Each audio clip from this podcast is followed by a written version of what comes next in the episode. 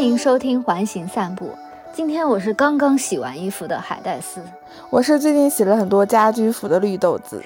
这是一档以空间感受为主题发散的生活观察记录，在这里我们将以播客的形式记录日常对生活的观察、感知与思考，以保证在不可避免的打工夹缝中维持对生活的感受力。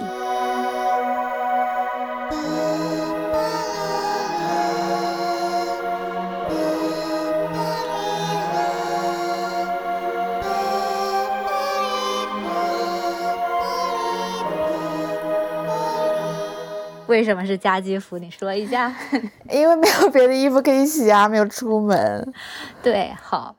本来上一期我们说好是春天里我们要出门散步的嘛，但是现在到了夏天，好像还没有一点点可以出门的迹象。在家里也只有家居服可以穿一穿，所以这次我们只能远程录音了。对，而且很奇怪，我们关在家里这几天，好像天气都还挺不错的，就是从。我就记得四月之前还在下雨，三月底的时候就是天气都不是特别好，然后四月份一开始分成天气就开始放晴，对，就是开始居家隔离的第一天，我就记得在阳台上透透气的时候，就看到家家户户的阳台上都晒满了被子，就感觉被子在替代我们享受这份好天气。对，我记得封控的第二天还是什么，就是一个超级大晴天。那天我拉开窗帘，看着如此好的天气，就一鼓作气的洗了我好多的衣服，然后洗完晾完，看着满满当当的阳台，我就觉得他们充分替我享受了这份好天气。而且，就之前哈，我会觉得洗衣服这件事情是做家务，还做起来还是挺累的，因为你每周都要固定的清洗这几遍嘛，你觉得它是一个生活琐事。但是那天可能是因为被封在了家里的原因，我洗洗完衣服，看着晾好的衣服在那里晒着的感觉，我觉得心情非常的愉悦，就是啊，我终于没有浪费这份好天气吗？对，这呃，而且洗衣服这件事情很大程度的调动了我的情绪，因为本来放在家里嘛，就觉得还有点低落，但是但是一开始洗衣服的时候就觉得。好像好像生活也还不错这样子，你就会感觉平时是做家务般存在的事情，如果你真的用心的去体会了，它或许不是一种负担，反而会带给你不一样的情绪。我就觉得之前洗衣服这件事情是不是被我们忽略了？就是它能够给我们带来的一些情绪价值。好像平时洗衣服就只是想着要把衣服洗干净而已，而且你看那个洗衣机的地位，就可以看出来我们平时还挺忽略洗衣服这件事情的。因为洗衣机就经常是摆在哪里都可以，很少会有家里有一个专门的洗衣房去放置洗衣机，一般它就是被塞在厨房，或者是塞在浴室，或者是塞在阳台。首先，洗衣房这个概念就很微妙。它就不像我们之前我们聊的那个家系列一样，就是每个空间它都有自己的一个呃固定位置那样。就是觉得洗衣房这样的一个空间在家里，它好像是一个非常边缘的角色。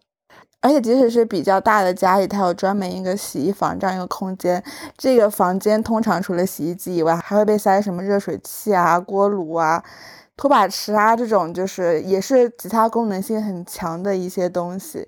就是感觉它跟家里其他像是卧室、客厅这种温馨休闲的氛围非常的不一样，它就好像是家里的一个车间一样。你进洗衣房就感觉啊，我是要伴着这个洗衣机轰隆的声音开始劳动了，不会很长时间的待在里面感受这个空间。所以本期我们就觉得，我们想把聚光灯打在这个不太起眼的空间上，看看这个。边缘角色默默为这个家付出了什么？就除了清洁者以外，他是不是在家里或许还承担了一些其他的角色呢？想要探究这个问题，大概还是要从洗衣服这件事情入手。所以本期我们想要郑重其事、煞有介事的放大一次洗衣服这件琐碎的小事，聊聊当我们在洗衣服的时候，我们在想什么。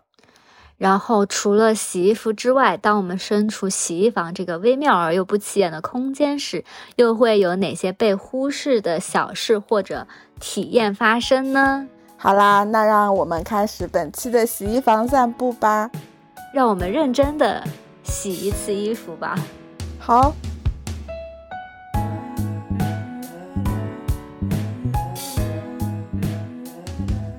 开始洗衣服，首先第一步就是要收拾我们的脏衣服嘛。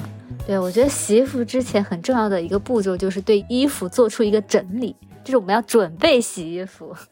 对，而且你不觉得就是整个洗衣服的过程，你就是一个可以认真观察衣服的时机？诶，怎么说？就像是你洗衣服前，你就是要检查整个衣服，看看它有没有污渍啊，然后你还会把口袋的内袋翻出来，看看有没有什么东西，然后再丢进洗衣机。像是洗完之后，你也是要检查一下污渍有没有洗干净，然后整理叠好放进衣柜。就感觉好像比起穿衣服的时候，你可能照镜子的时候更多的是看衣服底下的自己，但是你在洗衣服的时候，你就是完完全全的真正的注意到了衣服本身。哎，对，有时候很少注重衣服的里面，就我们都一直是穿的是外表层嘛，对吧？但有时候洗衣服的时候不是会把它翻过来吗？嗯，翻过来翻过来晾。而且有时候我是会在洗衣服的时候才会去看它的那个水洗标。就有些衣服，我以为它是棉的，只有洗衣服的时候，我才发现它不是纯棉的。洗衣服的时候才发现这件衣服的材质到底是什么。对。而且我觉得处理衣物还蛮能反映人的个性的哈。怎么说？就感觉是有一些含蓄的情感表达。前几天看 NHK 拍摄的一个关于编剧板垣育二的纪录片，超超有意思。它就开头有个十几秒镜头，拍的是。板垣育二刚到自己的工作室，然后他先是拉开窗帘，然后再走到洗衣房清洗衣服，然后从那个洗衣房或者说是浴室吧，抱出一堆洗好的衣服，然后开始自己整理叠内裤啊、外套啊什么都要整理好。然后他就是那个镜头一直就跟着他拍，也不说话，然后他自己就忍不住吐槽：，这观众不会想要看大叔叠内裤吧？我其实刚刚看到这个镜头的时候也有一样的感觉，就是。我为什么要看板垣育儿叠内裤？但是后来一想，大概这个纪录片就是要从板垣这种琐碎的日常里去表达板垣育儿创作的一个中心思想嘛。故事存在于琐碎的日常之中，很会捕捉生活中的细小的细节，然后通过这个去表达人物的情感。对啊，就他后面会介绍他写作的一些呃理念啊，或者和概念啊。然后我就在想到他开头的这个叠内裤的镜头，我就觉得比起。就是在前面巴巴长篇大论介绍一遍，说，哎，月儿是通过细节来描绘人物的，是一个细腻的编剧啊，什么不拉不拉之类的，还不如去拍一个一个如此忙碌的金牌编剧，每天还是会细心的整理衣服，嗯，然后用这样的一些细节镜头来体现他是一个会自己感受琐碎日常，才会从中写出那么多故事的人。没有任何一个生活细节可以从板垣育儿的感受里溜走，像是洗衣服的过程中就有很多这样子琐碎的细节吧，比如说，嗯，挑选洗衣用品其实也是，大家都有各自的偏好。最近发现就是有那种喷雾喷在衣服上，然后它可以除味除菌，就是这个衣服不用过水，但是它也可以变干净。不行，我是一定要过水。就像人要洗澡一样，衣服也要洗澡。就是你觉得只有水才能冲刷到他们的身上的一些细菌什么的，是吗？疲疲惫是水溶的，污渍也是水溶的。但是我就是很担心水会把衣服洗坏。就是刚刚说的，你就要看衣服的水洗标啊，它就会提醒你就是要怎样去清洗它。但是衣服的水洗标，我觉得有时候也不太准。有的时候，比如说你淘宝买了五百块钱的一件衣服，照道理来说它应该是非常可以水洗的吧？但是它却标明要干洗。还有看到淘宝店的有个有个洗衣标，就是写的就是问妈妈就好，妈妈一定知道怎么洗。大概是这个意思，我也我也忘记它具体是怎么措辞的了。应该就是店家一个自以为很有创意和很个性化的表达啦。但我是真的有点想要翻白眼，放过妈妈吧。我觉得衣服跟身体的关系还挺紧密的，而且特别是脏衣服，就是会沾染了很多身体上的味道。嗯，所以我觉得与人亲密的标志还有一个就是共用一个脏衣篓。哎。我之前看了一部电影，里面有一个片段，就是一个侦探闯进了一间公寓，然后他是通过公寓里的脏衣楼是有男装有女装来判断这间公寓的主人是一对情侣。就他是这么说，他说他们可以接受彼此共用一个脏衣楼，一定是很亲密的关系了。我都不记得电影叫什么了，但对这个镜头印象深刻。就当时我在想到，哦，好像确实是可以通过。我是否介意把我的脏衣服和你的脏衣服混在一起，去反映两个人之间的关系？就像是一家人的衣服也都是一起丢进洗衣机的。但是你如果跟好朋友住的话，嗯还是分别会有自己的脏衣篓。就是衣服上真的是会沾有一些身体的气息，所以代表了一些隐私的感觉。对这很多很亲密的情侣跟姐妹，甚至家人嘛，就母女这种，不是会经常互换衣服穿吗？我感觉一起洗衣服，某种程度上也是这种感觉。就我可以接受在我的贴身物件上传递你的气息，这样子。你的脏衣服跟我的脏衣服混在一起，我们之间包容又亲密。嗯，衣服上就是会存有很多味道嘛，所以有的时候也会有不舍得洗的衣服。哎，比如说，说起来有点害羞，就之前异地恋的时候就会不舍得洗男朋友穿过的毛衣，因为上面就会留有对方的味道。然后有的时候甚至会穿他穿过的毛衣上街，然后就是会感觉被这个味道包裹，好像是跟他一起上街了一样。我突然脑海里有个画面，就是市之愈合拍你这样的一个镜头，我感觉就会给那个脏衣服一个特写。可以了，我就感觉就是在整理脏衣的服的时候，真的会重新审视或者说回顾对这件衣服的感情，哎，就是衣服背后附带的一些回忆啊，或者干嘛，都会在你整理它的时候涌现上来。比如说，我有一件一直当睡衣穿的那个乐队 T 恤，就平时都没有注意哈，就觉得它是一件我随时可以抓上、随时可以穿的衣服。但是当我觉有一次我决定要洗它的时候，突然发现它不知道什么时候被弄脏了，我心情一下子变得就特别紧张，然后我脑海里开始快速回忆这件衣服的购买情景，然后就又开始查这件衣服是否还能买到，然后我突然意识过来，原来我对这件衣服的情感这么深，它。包含了我的一个回忆，它相当于是记录了我当时的一个片刻的存在，而且我很想一直留着它，我不想就是怎么说，它被洗坏了或者是被弄脏了，不得不被扔掉这种感觉。嗯，之前我有看到一个街头标签艺术家，他就是把自己的一套衣服用胶带粘到了地下通道的墙壁上，然后这件作品的名字是 Airing Your Dirty Laundry in Public。然后旁边贴了一个标签，介绍说这套衣服是当他第一次冒出觉得哈利王子和梅根夫人是幻想家这样一个念头的时候所穿的衣服。就还挺有趣的，就乍一看他的艺术作品好像是一套非常普通的衣服，但其实呢，他真正想表达的一些想法是在旁边这个解释的小标签里的。所以说他是街头标签艺术家嘛，然后他真正想展示的这个念头，好像某种程度上就被保存记录在了当时他所穿的那套衣服里面，所以他把这套衣服作为一个艺术作品进行展示。就感觉衣服好像不仅仅可以吸收一些气息，它甚至可以记录一个念头、一段记忆，或者说是一些更加虚的东西。你刚刚说不舍得洗的衣服吗？我突然想到，什么衣服是我觉得一定要洗的衣服？就是每次吃完火锅回来穿的衣服，我立马就洗。哦，就是也是不想要留下来的气息，才留了过多气息。对，就是不想要。存留的味道还是气息还是念头，就是立马通过洗衣服来将它怎么说 over 掉。刚刚说了很多洗衣前关于衣服准备的事情啊，这样那的，但是当我们开始洗衣服的时候，好像我们面对的就只有洗衣机的这样一个机器。你所要做的就是把衣服从脏衣篓里拿出来，然后丢进洗衣机，然后再关上洗衣机。虽然我们提出了一个洗衣房的概念，但是。什么是洗衣房呢？就是有洗衣机的地方。平时你去别人家会注意到洗衣机吗？当然不会啊，洗衣机根本就看不见，好吧？感觉大家都会想要把洗衣机藏起来，然后作为一个非常边缘的角色。它不像电视机或者冰箱一样，它可能会具有一定的展示功能，可以放在放在比较显赫的地方。它总是挤在角角落落里面，然后去充分利用每一个多余的面积。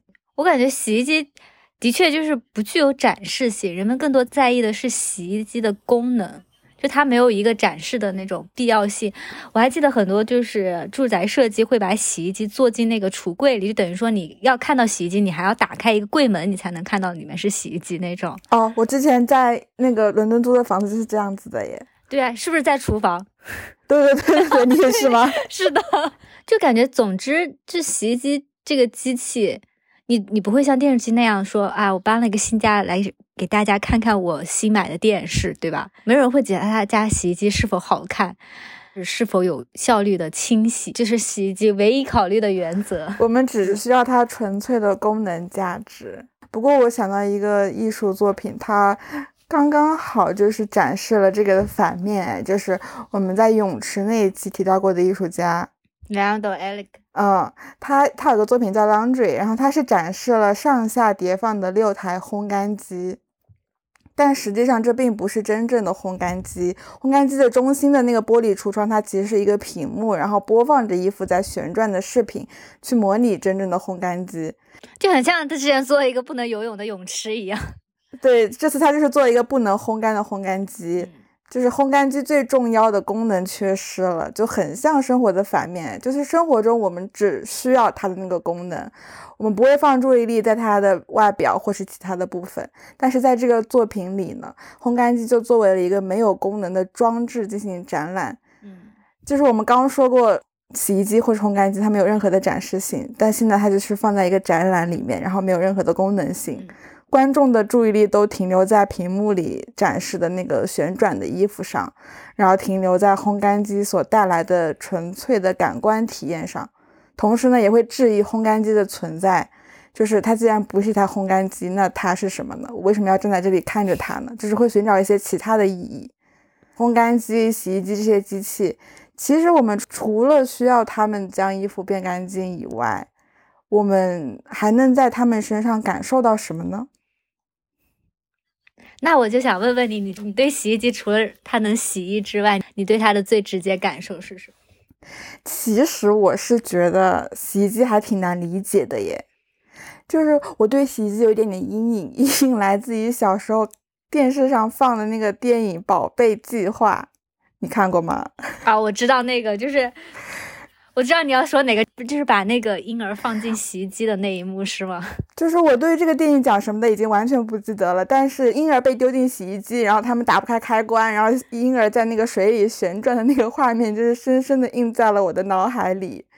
所以我小时候就觉得洗衣机好可怕，然后长大之后也有经历一些不是特别愉快的洗衣体验。比如说，像我之前租的那个房子是那种老式的手动洗衣机，就它是分洗衣跟脱水两个桶，用起来就有点复杂，每次都要手动把那个吸饱水的沉甸甸的衣服从一个桶，然后转移到另外一个桶，然后你放到那个脱水桶的时候，你还要注意不能放的太满或者放的太不均匀，不然那个脱水桶就会卡住，然后。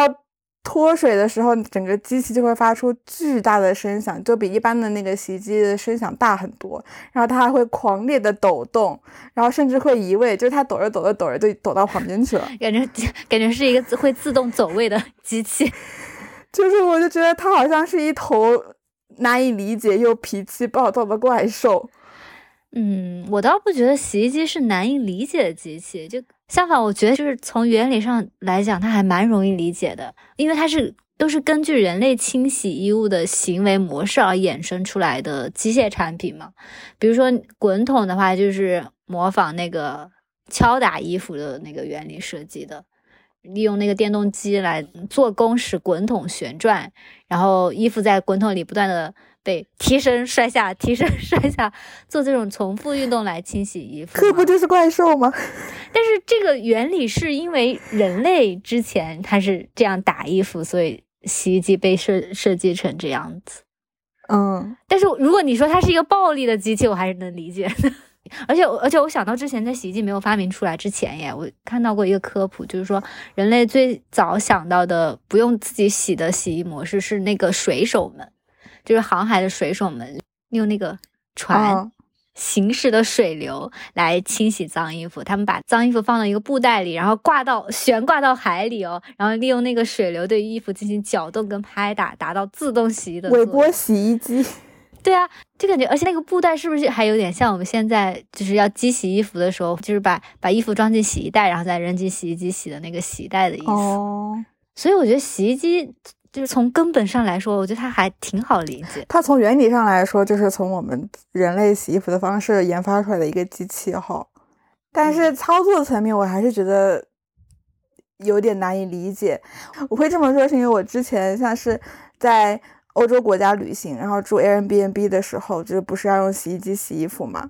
但是上面的那个语言都是看不懂的语言，总是要费很大劲用翻译软件去理理解这个机器上的各种按键代表什么意思。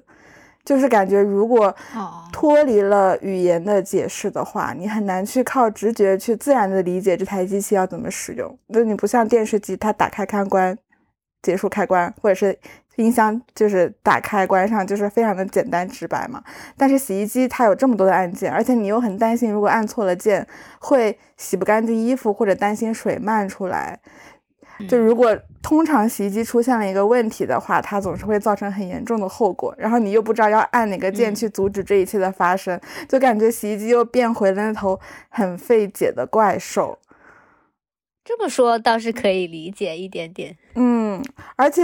就是因为这种跟洗衣机之间发生的一些比较费脑筋的故事，所以我会觉得洗衣机好像是家电里相对来说比较像人的一种家电哎，因为它不像其他家电那么听话，它是一个有脾气的机器，就它是需要被理解的。啊，特别是有的时候，像是烘干的过程太久了，然后我会想提前结束烘干，因为我想睡觉了嘛。但是那个你停止了烘干机之后，你是打不开那个盖子的，是因为那个烘干机内部，呃，因为温温度太高了，它要有一个保护机制，所以你没有办法当下立刻打开，它要等到里面的温度自然降低之后，你才可以打开。就觉得。很有原则的一个机器，就觉得它是有自己的节奏的。你你是要去适应它的节奏，你不可以突然中断它，它就会有一些小脾气。这样一说来，感觉洗衣机本身有自己的叙事呢。但是我跟你就是理解它的角度不同，我觉得洗衣机反而更容易去理解，为什么呢？因为我感觉洗衣机是一个用声音进行表达跟传递信息的机器，而且它这个信息传递的还蛮清晰的。怎么说呢？呃，刚刚我们之前说到了嘛，就洗衣机在空间里的位置，它在家庭地位就是毫不起眼，但是洗衣机的声音的存在感太强了，整个家都在震动。但是强烈的声音效果之下，它这个声音确实可以传达工作进展。就大部分时候，你判断洗衣机是否洗完衣服，你通过听声音就知道了，你并不需要去调动视觉去关注。我之前看到一本书，很有意思，就是。汪明安教授写了一本书，叫《论家用电器》。他这本书里面就有一段非常有画面感的文字来描述这个现象。他是这么说的：哈，说洗衣机自己有一个复杂的叙事过程，它有一个开端。有一个发展，有一个高潮，有一个结局，也就是说它是有变化的，有差异的。它像是一部叙事小说一样起起伏伏。它发出的声音充满着变奏，有时候是轻快的流水声，有时候是间接性的那个嗡嗡声，有时候发出迅疾的低声轰鸣，最后是戛然而止的警报提示声。这些声音不仅变化多端。而且甚至会反复出现，而且它们丝毫不单调，它们甚至可以挤进声音艺术的范畴。哎，他说，每一种声音意味着不同的叙事进展，比如说，呃，净水、洗、洗涤、漂洗、脱水，再净水、再洗涤、再漂洗、再脱水，直至最后烘干等等，就仿佛这很多遍的声音是在叙述一个命运的传奇。感觉是这个方盒子里面在上演戏剧，但这个方盒子就是将这个就是跌宕的过程紧紧的捂住了。这部戏剧无法被看见，只能被倾听。然后他还在最后写了一句总结，他说：“他说声音对这种被捂住的隐秘之物，呃，在传导和再现，它是内在叙事的外化。”而且他说，这是声音和表意完美的语言学结合，也是表象和意义匹配的实践典范。就是读完这段描述，让我脑海里对洗衣机的拟人化有了一个很强的画面感。就我觉得洗衣机就像是那种能够明确表达出自我，就平时不怎么说话，但是只要一说话，就你就能够迅速的 get 他 get 到他要表达的重点的那种人。而且这些。重点表达的过程的逻辑跟条理性也很清晰，所以我就觉得洗衣机一点都不难沟通。它发出什么声音，它到什么阶段，它不需要花时间去琢磨。它是一个非常直接的接收信息的这样一个机器。汪明这段描述，我是觉得。就是真的，洗衣机的整个过程真的还蛮像一部电影诶。虽然他说这部电影就是只能被倾听，不能被观看，但我还蛮喜欢观看这部电影的开头的。我每次用洗衣机的时候，我都需要看着那个水流下来，然后那个衣服一点一点、一点一点吸了水之后开始收缩，然后开始旋转，然后我才会离开。就是我每次我都会愿意看这个开头，感觉我觉得是好看的。啊，那我觉得还是听的时候比较舒服，就是水刚刚进去的时候，那那个那个轻快的流水声，整个视听体验是很好的。而且他他说那个洗衣机是声音跟表意完美的语言学结合嘛，之后想一想觉得很妙，就是不是不是会有那种你画我猜的游戏嘛，对吧？然后很多综艺节目也有那种出一个词，然后一位嘉宾要表演一个词，另一个人猜。看到看完这句话，我就在想，就是如果题面是脱水这个词，应该要怎么用视觉性的那种表达方式去呈现呢？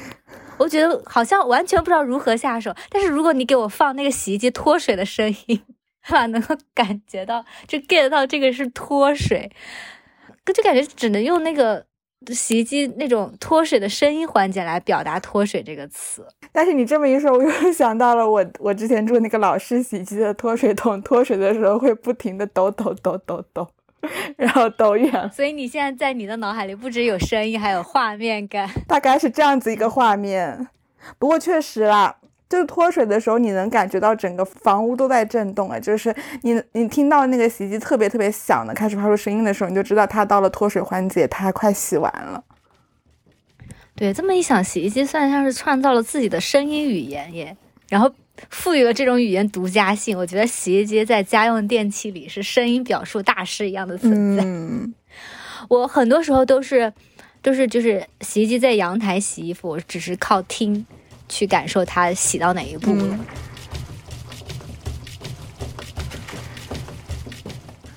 然后说到这里，让我想到也有音乐人抓住了就洗衣机的这个声音表述的特点进行艺术创作。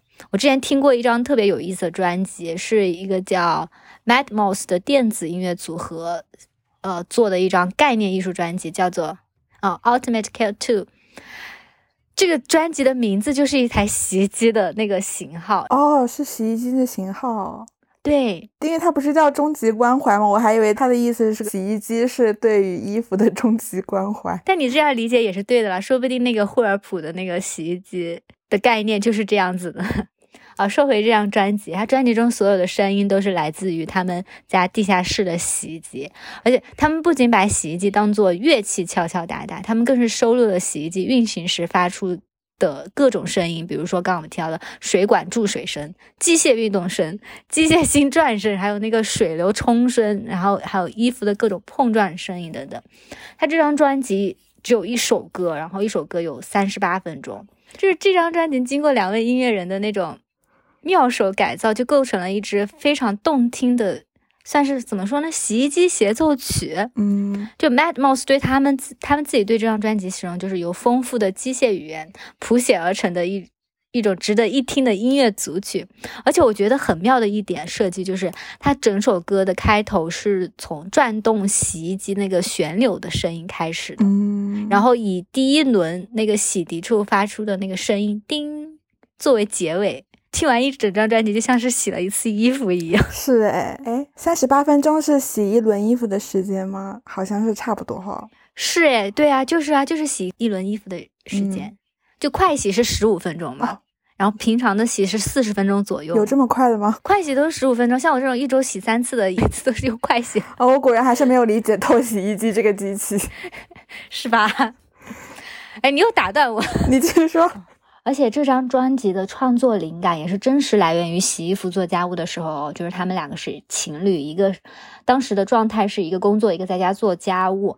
然后那位在家做家务的成员就觉得，就是那段时间听了好多好多洗衣机的声音，然后他觉得就要不以洗衣机的声音为创作那个灵感来制作一张专辑。我觉得他这个就是相当于放大了自己在洗衣服的感受力，而从而获得的一种创造力。然后更值得一提的是，他们发完这张专辑之后会进行现场演出嘛？他们现场演出也很有趣，他们是真的把一台洗衣机搬上了舞台，就是那个 Ultimate KL2 那台老式波轮式洗衣机。看看现场演出，一台洗衣机站在舞台中央，聚光灯一打，然后 洗衣机那个大圆筒，就是那个圆的那个地方架了两台话筒。然后洗衣机作为一件乐器，或者说是一一名独立的乐手，而且是主对，而且是主角哟。对，然后就开始进行声音表演。我看那场的视频，然后那两个音乐人还特别正经的说，我说就就类似于开场开场致辞那种。他说：“It's experimental fucking music. We are gonna play a washing machine。”哦，然后底下真的有人评论说。就认真的写乐评嘛，说这张专辑是在用音乐放大了一次洗衣服的体验。然后还有人说什么一边洗衣服一边听，感觉自己跟着洗衣服一样掉进了洗衣机里面。哎，我我看这个 live 的视频，我最直接的感受就是他们不是还有在那个后面的大屏幕上放那个 VJ 吗？是一个黑白的实验影像，就是通过影像去表达整个洗衣服的过程。像是最开始的时候注水的时候，就是水会往镜头上喷洒，然后注完水开始旋转的时候，就是会有一个混合在水里的那种模糊不清的旋转的画面。然后它是黑白的、抽象的，同时是又是很昏暗的。我看这个画面的时候，你知道我想到什么吗？你想到什么？我就觉得好像 B 超哦，而且就是有很多水在一个密闭的空间里面，又是没有光，而且做 B 超的时候，你不是会听到肚子里会发出一一些奇怪的声音吗？难以描述，就是但是这个感觉呢，又又我觉得跟那个实验音乐里面他所创造的关于洗衣机的那个音乐是有某种相似性的哎，嗯，这让我想到另外我看到的一段文字。前几天看到一篇文章，他这篇文章就叫《海边的洗衣房》。哦，但是严俊写的一篇关于噪音音乐的随笔，但这个就是这篇文章跟跟洗衣机啊、洗衣房就没有什么关系，它只是用呃很多台洗衣机的洗衣房来指代噪音，就像你之前说的嘛，就是如果洗衣机的衣服不被人们进行创作的话，它其实是一个非常具有存在感的噪音嘛，对吧？然后他这篇文章里有句话，大意是说人人类来自子宫，被羊水包围，时刻在震动中。呃，如果噪音不那么激烈的要涌现，那么它就应该像羊水一样包围我们。然后你刚刚说这个 B 超，就让我想到了是，就是洗衣机某种程度上也像是衣服的子宫一样，就是洗衣服的时候，衣服在洗衣机里被水包围，在一个圆形的器皿里。如果这时候衣服是拟人化的话，它会不会就有一种？我我作为一个人，就是变成了胎儿，回到了最初母体的感觉呢，就是那种被水包围，有声响震动，这有点像是人类洗澡有种重重生的感觉一样。衣服在被清洗的时候，我在想它是不是会有一种重生的感觉？有吧，因为它就是会可以被洗干净，然后回到最初的状态，刚刚买回来的。所以说就是要洗衣服，所以说洗衣服就是要过水呀。嗯，是啦。说到听觉体验嘛，你有没有试过把头伸进洗衣机里面？有哎，就是有时候所有衣服都拿出来，就是有一个袜子在掉下去的时候，掉在那个洗衣机的时候，你就会伸进去。今天就是因为好奇，特地进去感受了一下，然后我就感觉哦，就是你在洗衣机里面说话的时候，就是一整个大混响的体验。你是整个人都整个投进去，然后你在里面说话，然后那个声音就在整个洗衣机的回荡，然后你就会觉得回响效果特别好。然后我就是也非常可以理解，他把话筒伸进洗衣机里面，确实会得到一些比较神奇的那个听觉效果。效果，而且即使是你不说话，你待在那个洗衣机里面的时候，也会有一种听觉被包裹起来的感觉。嗯。就是不知道整个人进入洗衣机，然后去体验它的内部世界是一种什么样的感觉。不是有很多那种摄影作品会拍人钻进洗衣机？是哎，就也不知道为什么。就我我其实一直很好奇，为什么是洗衣机会成为一个就是摄影背景一样的存在？就是一个人坐在洗衣机里面，然后腿挂在外面，经典 pose。对，或者是人钻进洗衣机，然后门关上，然后他把手放在那个滚筒的那个上面，装作往外看的那种 pose，对吧？还是大家对洗衣机里面的世界都有一些些好奇？我觉得是因为那个洗衣机的原窗有点像是那种怎么说，一个很小的向外窥视的窗口那种感觉。嗯，嗯，但我还挺好奇，就是人如果人真的在洗衣机里面是一种什么样的感受？就也不是说要真的钻进去感受啦，就是一种想象。像以前上学的时候嘛，就是会有那种练习，就是比如说选择任何一件物品，然后想象如果你人待在里面，那会是一个什么样的感觉，然后把它画出来。就比如说，像是进入面包机里的话，你一定是会经历一番滚烫的磨练嘛。那如果是进入订书针里面，应该就是会照到很多镜子，因为是金属的那个器材嘛，人在里面就会好像是一个四面都是镜子长长的管道嘛。嗯，然后我就在想，那如果是进入洗衣机内部，会是一个什么样的感觉呢？我觉得是冲浪的感觉，冲浪。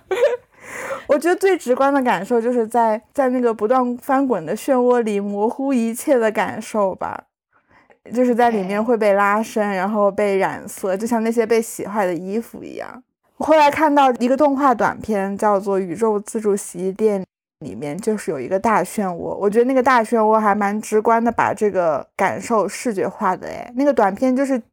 展现了一只想要自杀的小羊，然后它被吸进了天上一个彩色的像彩虹一样的巨大的龙卷风里面，然后就是整个彩色的世界在它周围旋转。最后这个镜头一点一点点拉远，彩色的龙卷风就变成了洗衣机里面翻滚着的五颜六色的衣服，然后才发现原来这个世界就是洗衣机里的世界。啊，这还蛮有。蛮有画面感的，哎，你刚刚说的那个龙卷风，我觉得如果我变小钻进洗衣机里，然后洗衣机滚起来，我应该就可以体验到，就是被卷进龙卷风是个什么样的感觉了。对啊，是一个非常微妙的联系耶。对。这种对于洗衣机里的那个空间，然后有一另外一个世界的这种延展的想象，还有蛮多其他类似的影影视作品诶，像是那个《世界奇妙物语》二零二零里面就有一台可以实现愿望的洗衣机，就是你对洗衣机说出你想要什么，然后你想要的东西就会出现在洗衣机里面。一开始主人公许愿的还是小小的物品，比如说。钱包，后来就是人了，然后就是有一个美女会从洗衣机里面爬出来，洗衣机就成了一个连接神秘世界的窗口，洗衣机就变成了哆啦 A 梦的口袋。对对对对对，而且洗衣机也很适合这个传递物品的这样的一个设定，因为它有很多管道，它是可以上下通的那样的一个机器。对，我觉得这些想象可能就是源于洗衣机的这个管道，就它这个管道是藏在墙壁里面的，然后一个看不见尽头的配件嘛，就所有的污渍都是伴着这个水流，然后通过这些管道离开的。有没有人会关注这个管道的尽头是哪里？就是这些水。到底流向了哪里？它的目的地是未知的嘛，所以它就好像可以通往很多神秘的世界。嗯，像是窦靖童在《幻乐之城》的节目里面出演的那个 MV《幻乐》也是，他是钻进洗衣机嘛？对对对，他是钻进洗衣机，然后穿越到了他电脑里的游戏世界嘛。然后窦靖童一开始还是蜷缩着身体才能钻进洗衣机的那个洞嘛，就是像是一个正常的洗衣机的尺寸。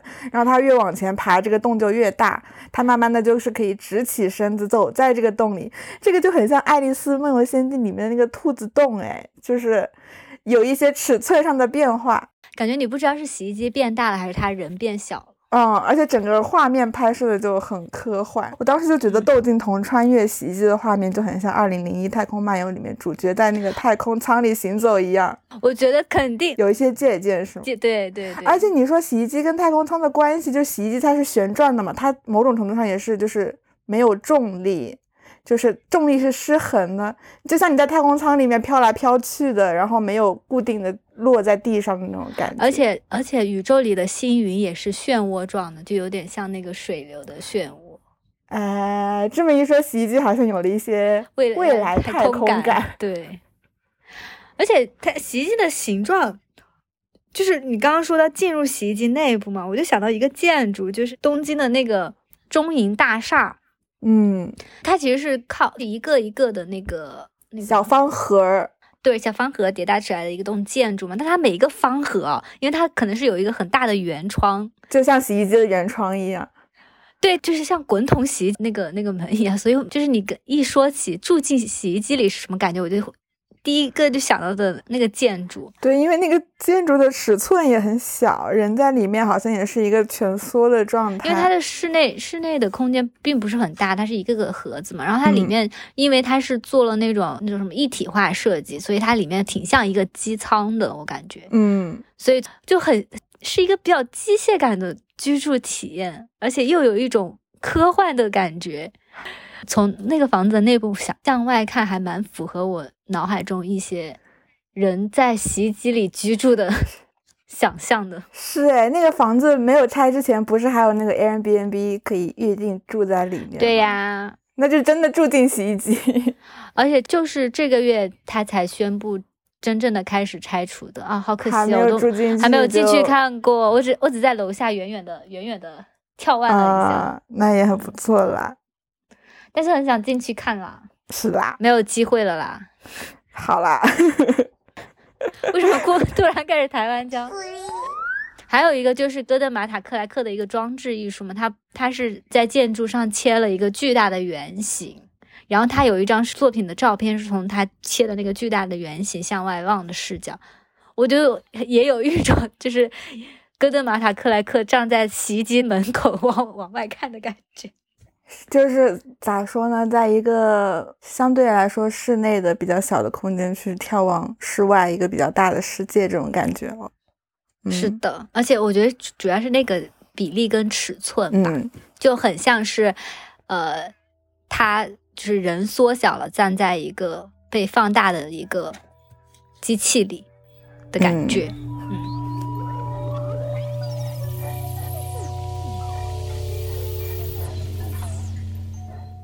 差不多可以从洗衣机的洞里钻出来，回到洗衣房了。洗衣房不就是洗衣机？但我觉得也不是哎，就是可能在家庭里洗衣房就是洗。对。但是就是除了在家庭里洗，我们不是还要走出到外面洗衣服？像以前住在宿舍里的时候，就会有专门的洗衣房。对。所以当洗衣机在洗衣房里帮我们洗衣服的时候，我们在洗衣房里可以干嘛呢？我们可以干的事情可太多了。我跟你讲，我其实没有上学之前对洗衣房的概念还不是很大，就是觉得是在家里洗衣服嘛。但是在伦敦上学的时候住住的学生宿舍嘛，就是一栋楼，然后每个 unit 是没有自己的洗衣房的，我们是要统一到一楼一个巨大的洗衣房进行洗衣服。而且它这洗衣时长不是像家里的洗衣机这么便捷，就是说你可以十五分钟快速洗，它是有洗衣有烘干，一个整个流程下来起码都要。一个小时了，烘干都要烘干一个小时吧？洗衣机好像是四十五分钟什么？对啊，嗯，对啊，所以就是每次洗它其实是一个很大的事件，然后就等于说你整个行为就是要把你的衣服整理好，然后抱着一大篓衣服，然后坐电梯走到下面，然后把它扔进去。哦，扔进去之前你还要找，就是有没有空余的洗衣机。如果都满了的话，你还得再等。就是你就遇到了一个世纪难题，就是经常会有那个洗衣机已经洗完了，但是他还衣服还在洗衣机里面，他还没有把那个衣服拿出来。你到底要不要帮他把衣服拿出来呢？这就是一个世纪难题。我还有碰见过在洗衣房睡觉的小哥，就是 就是可能是个什么午睡的点吧，他把衣服拿下去，然后一边洗，然后就横躺在那个长凳上。开始睡觉，然后我我我洗完我就上去了。我下来的时候，他的也洗好了，他他就睡醒了。哇，挺好的，结合了怎么说休息的这样的一个时间系列，可能伴着洗衣机的声音，他更好入眠。哎，那是因为你们那个洗衣房它设计的比较舒服，比较愿意让人待在里面吗？就是呃，相对来说还是一个比较干净整洁的空间吧，就是一排洗衣机。堆叠着，然后另外一排就是一排座椅，它它就很像，就是非常 typical 的那种，就是标准的洗衣店，它就是有一个大玻璃是对着街的，所以说你是可以看到街外的。哦，感觉不同国家的洗衣房还蛮不一样的，像是在日本的那个洗衣房，好像就是会。特别的舒适。我有朋友他在日本工作的时候，他就说他有的时候偷懒就会跑去洗衣房里面偷懒，就他没有要洗衣服，他只是待在洗衣房里面，因为洗衣房里有空调，很舒服。说实话，我不洗衣服也待在洗衣房这件事情我也做过耶。是啊，我是觉得洗衣房是一个非常适合放空的空间，就是它这个空间很纯粹。啊，就只有洗衣机。然后它有声音的话，就是洗衣机的声音。然后它的洗衣机转动那个声音又很重复，等于说，如果我坐在洗衣机对面那个凳子上，我就一直盯着它看，我就很容易就是脑海里的思绪就是转着转着转着就 放空下来那种感觉。我觉得，如果是我的衣服在洗衣房里洗，然后我就会觉得好像洗衣机在帮我工作了一样。这这个时间是没有被浪费的，因为洗衣机在帮我洗我的衣服，那我就可以休息了。就就还有点像那个风平浪静的闲暇里面那个女主大岛风嘛。然后她不是搬到了一个新的市郊的一片住宅区。然后里面有一个洗衣房，他很喜欢那个洗衣房。然后，但是最后那个洗衣房的老板要回老家了，所以那个洗衣房要被夷为平地。他就和他的好朋友想要买下这个洗衣房。他是这么说的：他就是他想要留住这个洗衣房，因为他想要留住在等待衣服的时候的这一片闲暇的时光。他很喜欢在等待衣服被清洗的过程中，就坐在洗衣房里看街上的人。他觉得这是他。一天里面很值得被珍视的一段闲暇的时光，所以他想要留住这个洗衣房。这么一说起来，就是洗衣房其实还有一定的治愈效果。就是我住宿舍那一年，就是有时候做作业做到很晚，做的很累了，我就会跑去洗衣房待一会儿，放空自己。嗯，而且洗衣房永远是香香的耶，因为它总是会充充斥着洗完衣服，特别是我们那种带烘干机的洗衣房，它充永远充斥着衣服一种那个晒完衣服的味道，就是它它也是一个有温度跟有气味的空间。而且在洗衣房听音乐也是一种很奇妙的感觉。怎么说？就在洗衣房，你其实还是会用耳机听音乐的，但是就耳机的降噪功能可能没有好到那种程度，然后再加上。多台洗衣机同时工作，那个声响，就是你的耳朵里的音乐跟洗衣机的那个某种重复的节奏交织混杂在一起，你就感觉是洗衣机在跟耳机里的音乐一起合奏一样。特别是特别晚的时候，你就是独自在洗衣房里等待衣服洗完的那个瞬间，世界安静的只剩下洗衣机的声音。洗衣机的声音跟跟音乐了，你就会感觉你自己在一个，就是你自己不是坐在椅子上，而是一个在一个被水包裹着的空间里一样。嗯，那个短篇小说《安吉尔自助洗衣店》里面有一句话我很喜欢，对对对，露西亚·柏林写的那个，洗衣机哗哗的水声像海浪翻滚。他说他跟一个 S S 机魔人。一起在等待洗的过程中，然后我们坐着默默无言，一片寂静，只有洗衣机有节奏的哗哗水声，像海浪翻涌。读到这句话，我就想到我自己坐在洗衣机里，面对一排一排有几台，十六台大概洗衣机，然后碰巧他们都在翻滚的时候，我我的眼前就不是不是洗衣机了，而是巨大的海浪向我袭来。洗衣机是我们每个人可以拥有的一片最小的海。海浪、海洋，你记不记得上一期本人说过，如果睡不着的时候，你就说你要想象海浪的声音。呀。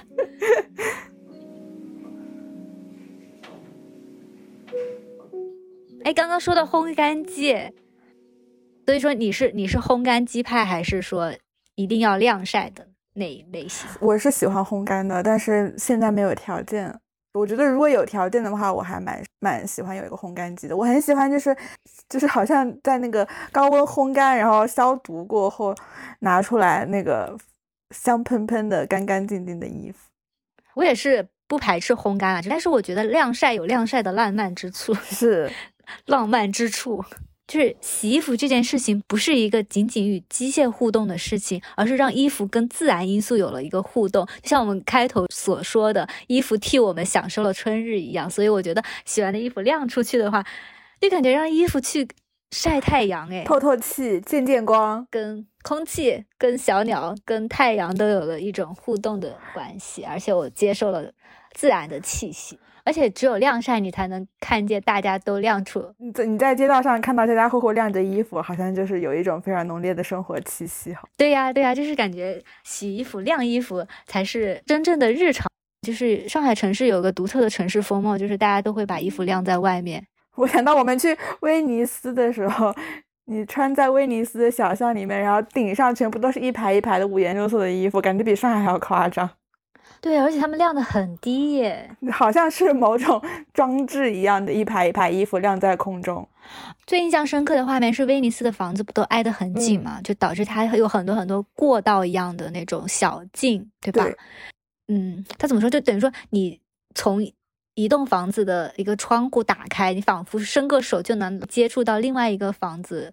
就是那么窄的一个过道，然后你想象一下，那么窄的一个过道，你的头顶上全是那个被单、毛巾、衣服，感觉你就穿梭在一个帐篷下一样，就是形成了一套独特的风景线，还蛮神奇的。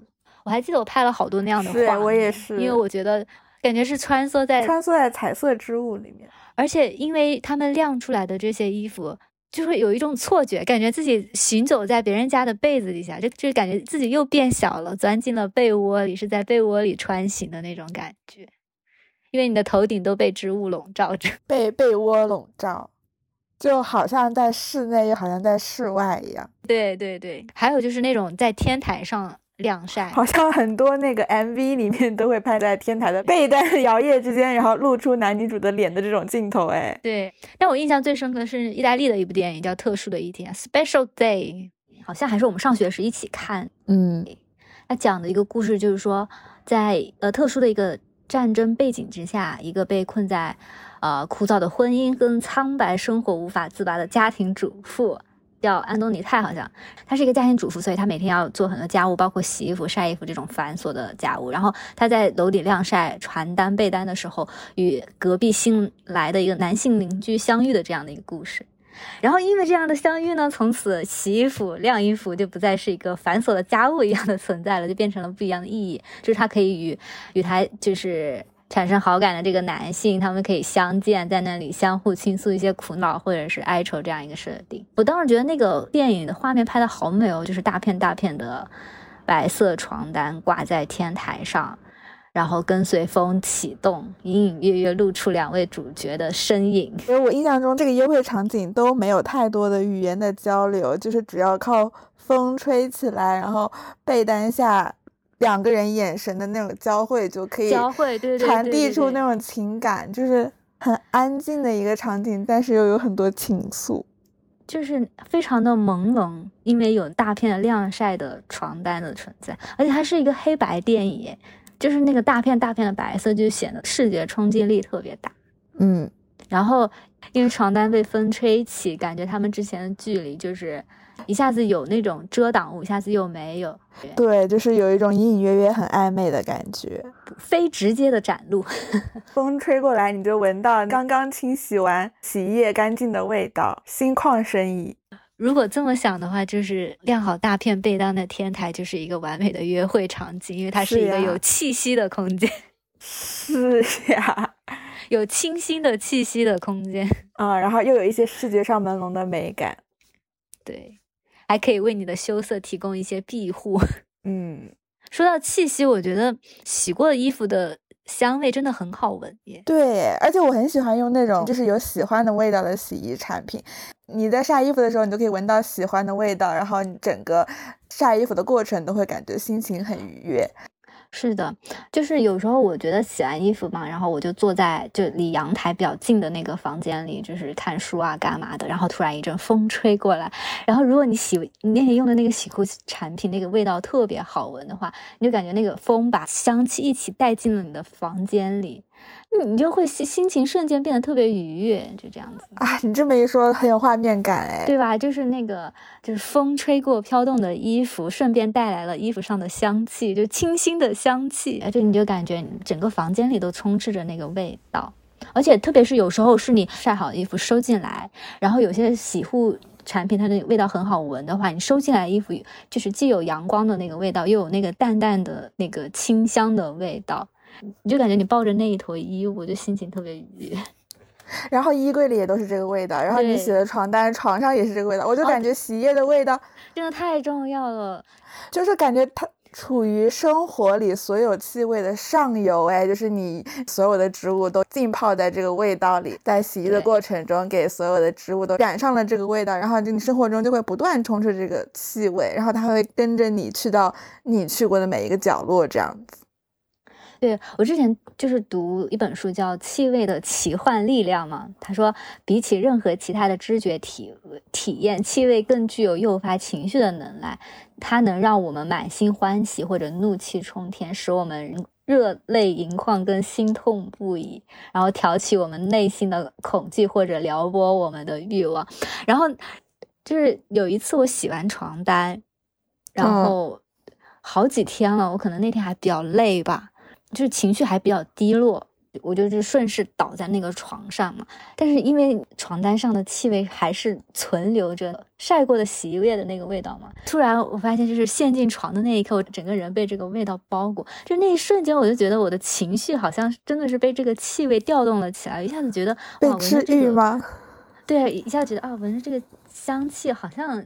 也没有那么低落了，就是同时被床跟床上的这个洗过的床单这个香气治愈。晒完被子，然后躺进床里那一刻，你就闻到那个 螨虫去世的味道，真的还是蛮有幸福感的耶。但是螨虫去世的那个味道，就是晒被子的味道，它并不会存存留到第二天或者第三天，你发现了没有？但是那个。洗衣液的那个气味，它其实还可以存挺久的啊，确实。哎，你知道吗？你之前不是问我伦敦的味道是什么吗？对。我对于伦敦的气味是什么是有一个实感的，就是我从英国海运回家的那一箱衣服，大概是经历了两三个月我才收到。然后等我打开箱子的一瞬间，我就闻到了一股很浓烈的，就是我在伦敦才会闻到的味道。感觉味道跟记忆的关系很强烈，就是对，还蛮神奇的。对，就你闻到那箱味道，我就。感觉我好像仿佛此刻就是回到了我伦敦的家里，然后我就我就一直在想这个味道是从哪儿来的，我就怀疑很可能是我在伦敦用的洗衣液的味道。啊，不经意间被洗衣液香气提醒的愉快回忆，伦敦的味道漂洋过海还伴随着你。就是我就觉得洗衣液这个味道很微妙，就可能我当时我在伦敦的时候，我本身并感受不到这个味道，因为它很自然就蔓延进我的生活里了。直到我离开这个环境，我离开这个味道之后，我再重新去闻它，我才会突然被那个味道唤醒。对，它感觉就是自然的蔓延进了你的生活之中，它也不是附着，就是怎么说呢？就好像是衣服上织物的毛孔吸收了它的味道，然后这个味道一直蕴藏在里面，然后伴随着你，然后你就觉得这个味道非常的怎么说亲切，就感觉它的那个存在感刚刚好，对它的存在感刚刚好，不会特别的突出，就像是你需要退一步才能够真正的感受到它那个气息的余味，就像是给整个生活的那个味道铺了一层底色的感觉。对，就是垫在下面。哎，垫在下面，对我喜欢你这个描述，是吧？它是垫在垫在你的就是生活日常生活下面的一个底色一样，就好像有时候我整理衣柜，就平时我不会就是整理衣柜，突然翻着翻着，哇，突然觉得哎，怎么有一股香香的味道？这样子，就洗完衣服之后没有穿过，然后还留着洗衣液的味道。对对对对对，就觉得啊，有一种惊喜感，被气味唤醒的惊喜感。说到气息这一点，我真的很想提一下，就是我们这次合作的这个洗护品牌 Deep in the Pool，他们的洗衣液产品的味道真的很好闻，真的好好闻，而且是那种可以留在衣服上很久的那种味道。就是你打开瓶盖的那一瞬间，你是会被它这个气味抓住的那种感觉。对，我就记得我收到那个产品，然后马上就打开闻，然后就立刻给你发微信啊，真的好好闻，好喜欢这个味道。我开始还没有特别强烈的感觉，我是那天就是正好是风控，你记得吗？就是风控的第二天，不是说我进行了一次大量的清洗嘛，然后我就想说，哎，要不试试他们的产品？就是我刚刚描述那个，就洗完衣服晾起来，然后我坐在阳台旁边看书，然后那个风吹过，就上面的衣服那个香气蔓延进了我的。房间这种感觉，我觉得超级那那个瞬间真的超级美妙，也是一件是一个洗护产品带来的美妙瞬间。哦，而且我还很喜欢他们对于洗衣液的命名，哎，就是他们的名字像是银色山坡。对我用的就是银色山坡，我好喜欢银色山坡。但他们还有一个叫日落白牙，还有玉空河谷，感觉描述的都是那种很美好的瞬间。我觉得他们的香气，他们的气味是让我很有想象力的一个气味。这是什么气味带来的那种画面感很强？其实，而且那天那天我也用这个洗了那个浴巾，收回来洗澡的时候，然后你你使用浴巾不是会把自己裹一圈吗？啊，然后你就感觉那个香气围绕着你的身体转了一圈一样。哎，我是把我的家居服全部都洗了，然后过了几天穿着家居服的时候，你就坐在电脑面前，有的时候低头，你就隐隐能闻到那个洗衣液的味道。就它是一个持续的体验感。嗯，它不是说你只在洗衣服的那一刻，就是打开那个洗衣液瓶盖闻到了这个香气，那一瞬间那个体验，它它怎么说？我感觉像是洗衣服、晾衣服、收完衣服，甚至使用衣物长长的一周。你都还在沉浸在这个洗液带来的这个体验感中，对的，我觉得这个就真的还挺难得的哦，就让我感觉洗衣服这件事情好像产生了一个让你持续快乐的作用一样。洗衣服带来的愉悦体验其实是感官层面上的嘛，但是我感觉除了这个以外，它也是能带来很强的心理上的治愈的耶。就是那个日本的那个纪录片《计时七十二小时》嘛，然后里面就有拍摄过一间以污渍消除技术闻名的洗衣店，就是大家会特地从比较远的地方带着自己沾了污渍的衣服来到这边，让店家帮忙去清理污渍，然后节目的最后就有就就就有放到洗衣店内部。的具体的那个清除污渍的过程嘛，就看到一件沾着墨水的白衬衫，然后那个老爷爷就往那个污渍上面加了药水，把那个墨水一点一点稀释开，然后到最后完全去除了这个顽固的污渍，然后衬衫就又变得白白净净的。看到这个画面的时候，就感受到了一种非常简单纯粹的治愈，哎，就是感觉衣物获得了新生。我就想到了之前自己画画的时候，有的时候就是会忘记带橡皮，然后就不敢下笔了，就感觉你只有有了橡皮擦，你才会有了画画的勇气跟安全感。哎，感觉洗衣服就是衣服可以被清洗，这个是感觉给了提供了一种 back up 一样。对，我就觉得洗衣房也是这样，类似橡皮擦的存在，它是一个。某种程度上，就是你你在洗衣房里，你可以清除所有不想留下的痕迹，然后你的衣服可以被复原到之前没有被弄脏之前的干净的状态，你就觉得好像生活也可以重启一样。对。然后那个计时七十二小时里面还拍到打工人会在周一的一早去洗衣店洗完一整周的工作服，然后穿上洗得干干净净的衣服开始一周的工作。就感觉这种每周一次或者是几次的洗衣频率，好像某种程度上就是保保证了我们生活的稳定和清洁。就是衣服也是，人也是，都是在这个反复的循环里不断获得更新。就感觉洗衣房是一个可以让生活以全新的面貌重新出发的场所。是的，那个《论家用电器》里也说过，一个家庭要是能良好的运转下去，就要保持它的稳定性跟清洁度，就是靠洗衣房。我觉得洗衣房之前我们说它是一个被忽视的存在，但我但我觉得它也是一个一定会存在的空间。就是在生活当中，人们可以放弃做饭，对吧？他可以不看电视，可以放弃电视，但是人们没有办法放弃洗衣服，对不对？确实，就从这点上还是能够。体现出洗衣服这件小事，它其实是，它其实是维护的我们日日常内心生活中的一种秩序的存在。对，特别是最近的生活有点失序的时候，你觉得好像就是更加需要通过洗衣服去达到一些内心的平静，来维持正常生活。对，哎，我之前呃，我刚想说，就是月初刚开始。就是我们隔离的时候，其实还是很还是挺焦虑的，所以我就进行了一次大扫除，就是洗衣服、叠衣服、整理衣服，通过洗衣服这件家务小事去找回生活的规律一样。嗯，前年二零二零年疫情刚开始的时候嘛，有一个呃西班牙的女诗人，她其实是在医院里的那个洗衣房工作的，她出版了一本诗集，叫做。呃，洗衣店的服务，然后这本诗集就获得了那个西佩里温诗歌奖。这本诗集就是一本非常写实的诗集，就是描述了在新冠疫情期间他所就职的医院里的那个洗衣房的故事。然后他就以一种非常诗意的方式讲述了新冠这个这种流行病是怎样影响着他的工作的。他在洗衣服务中心的这些工作，这些诗集就被编写成了日记，然后根据日期命名。书里就分为了两部分，一部一部分是漂净，一部分是洗涤。嗯，然后漂净是讲述的他在新冠疫情发生的前一年在洗衣房工作的事情，然后洗涤是讲的是新冠疫情之后。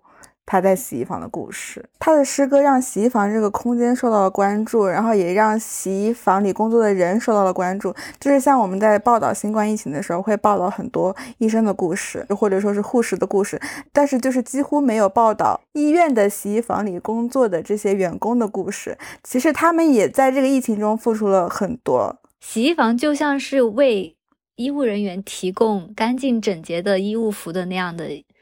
后勤部门的存在，嗯，其实不只是医务人员，还有病患啊。就我觉得洗衣房是防疫工作中挺特殊的一个存在。就就那你你想啊，就那些沾满了细菌病毒的衣服都需要在这边被洗干净，甚至还会有沾染了血迹或者呕吐物的床单也需要在这边被复原干净。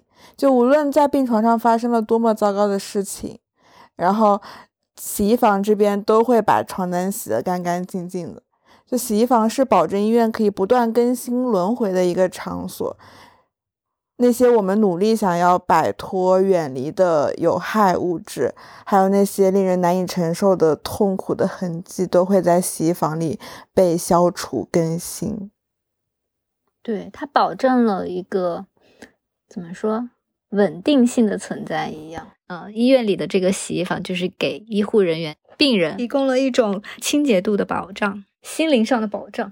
对，就是就是我们每天在面临这么多的、这么多负面的信息，或者说是负面的情绪，但是我们是需要洗衣房这样一个空间，它可以不断的进行循环、进行轮回和更新，然后才可以。推动着我们的生活向前发展，推动生活正正常对正常的进行下去。对的。说到生活正常的进行下去，这期节目上线的时候，应该是可以解封了生活的城市应该是可以解封了吧？让我们拭目以待，期待我们穿上干净的衣服重新出门。如果解封后第一件事情你要干嘛？做美女啊！我好想去餐厅吃饭，哇！我好想出门散步哦。其实很想出门，就是游泳啊，干嘛的？哦，做运动。你怎么不跟我说也很想做美女啊？你明明平时就跟我说你也很想做美女。OK，重新来过。那你解封之后第一件事情要干什么？做美女啊，盛装打扮一下出门。好想做美女，我已经好久不做美女了。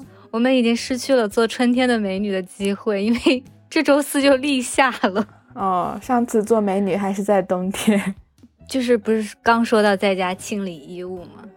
感觉月初的时候才把春装拿出来，这会儿又得该收进去。唉，唉，祝我们夏天也要做美女哦。好哦。让我们一起穿上洗净的衣服，做夏日美女吧！耶 耶！现在广播通知，本期节目的听众小礼物将会是环形散步有史以来最正经的礼物哦，最值得争取的礼物哦，最值得争取的礼物哦。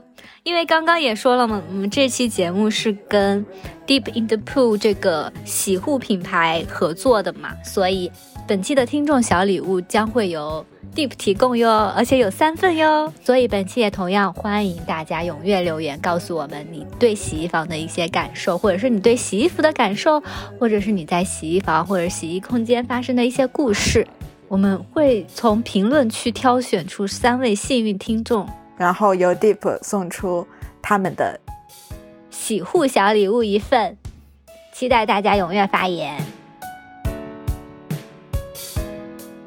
感谢收听，你可以在苹果 Podcast 小宇宙、喜马拉雅、网易云音乐、汽水等平台订阅关注我们。如果你喜欢我们节目的话，拜托在苹果 Podcast 给我们五星好评啦。在没有更新的时间里，欢迎来我们的微博、微信和小红书和我们保持联系。环形散步的一周年纪念贴纸赠送活动正在进行中。我们会等物流恢复后抽奖寄出哦快来参与吧。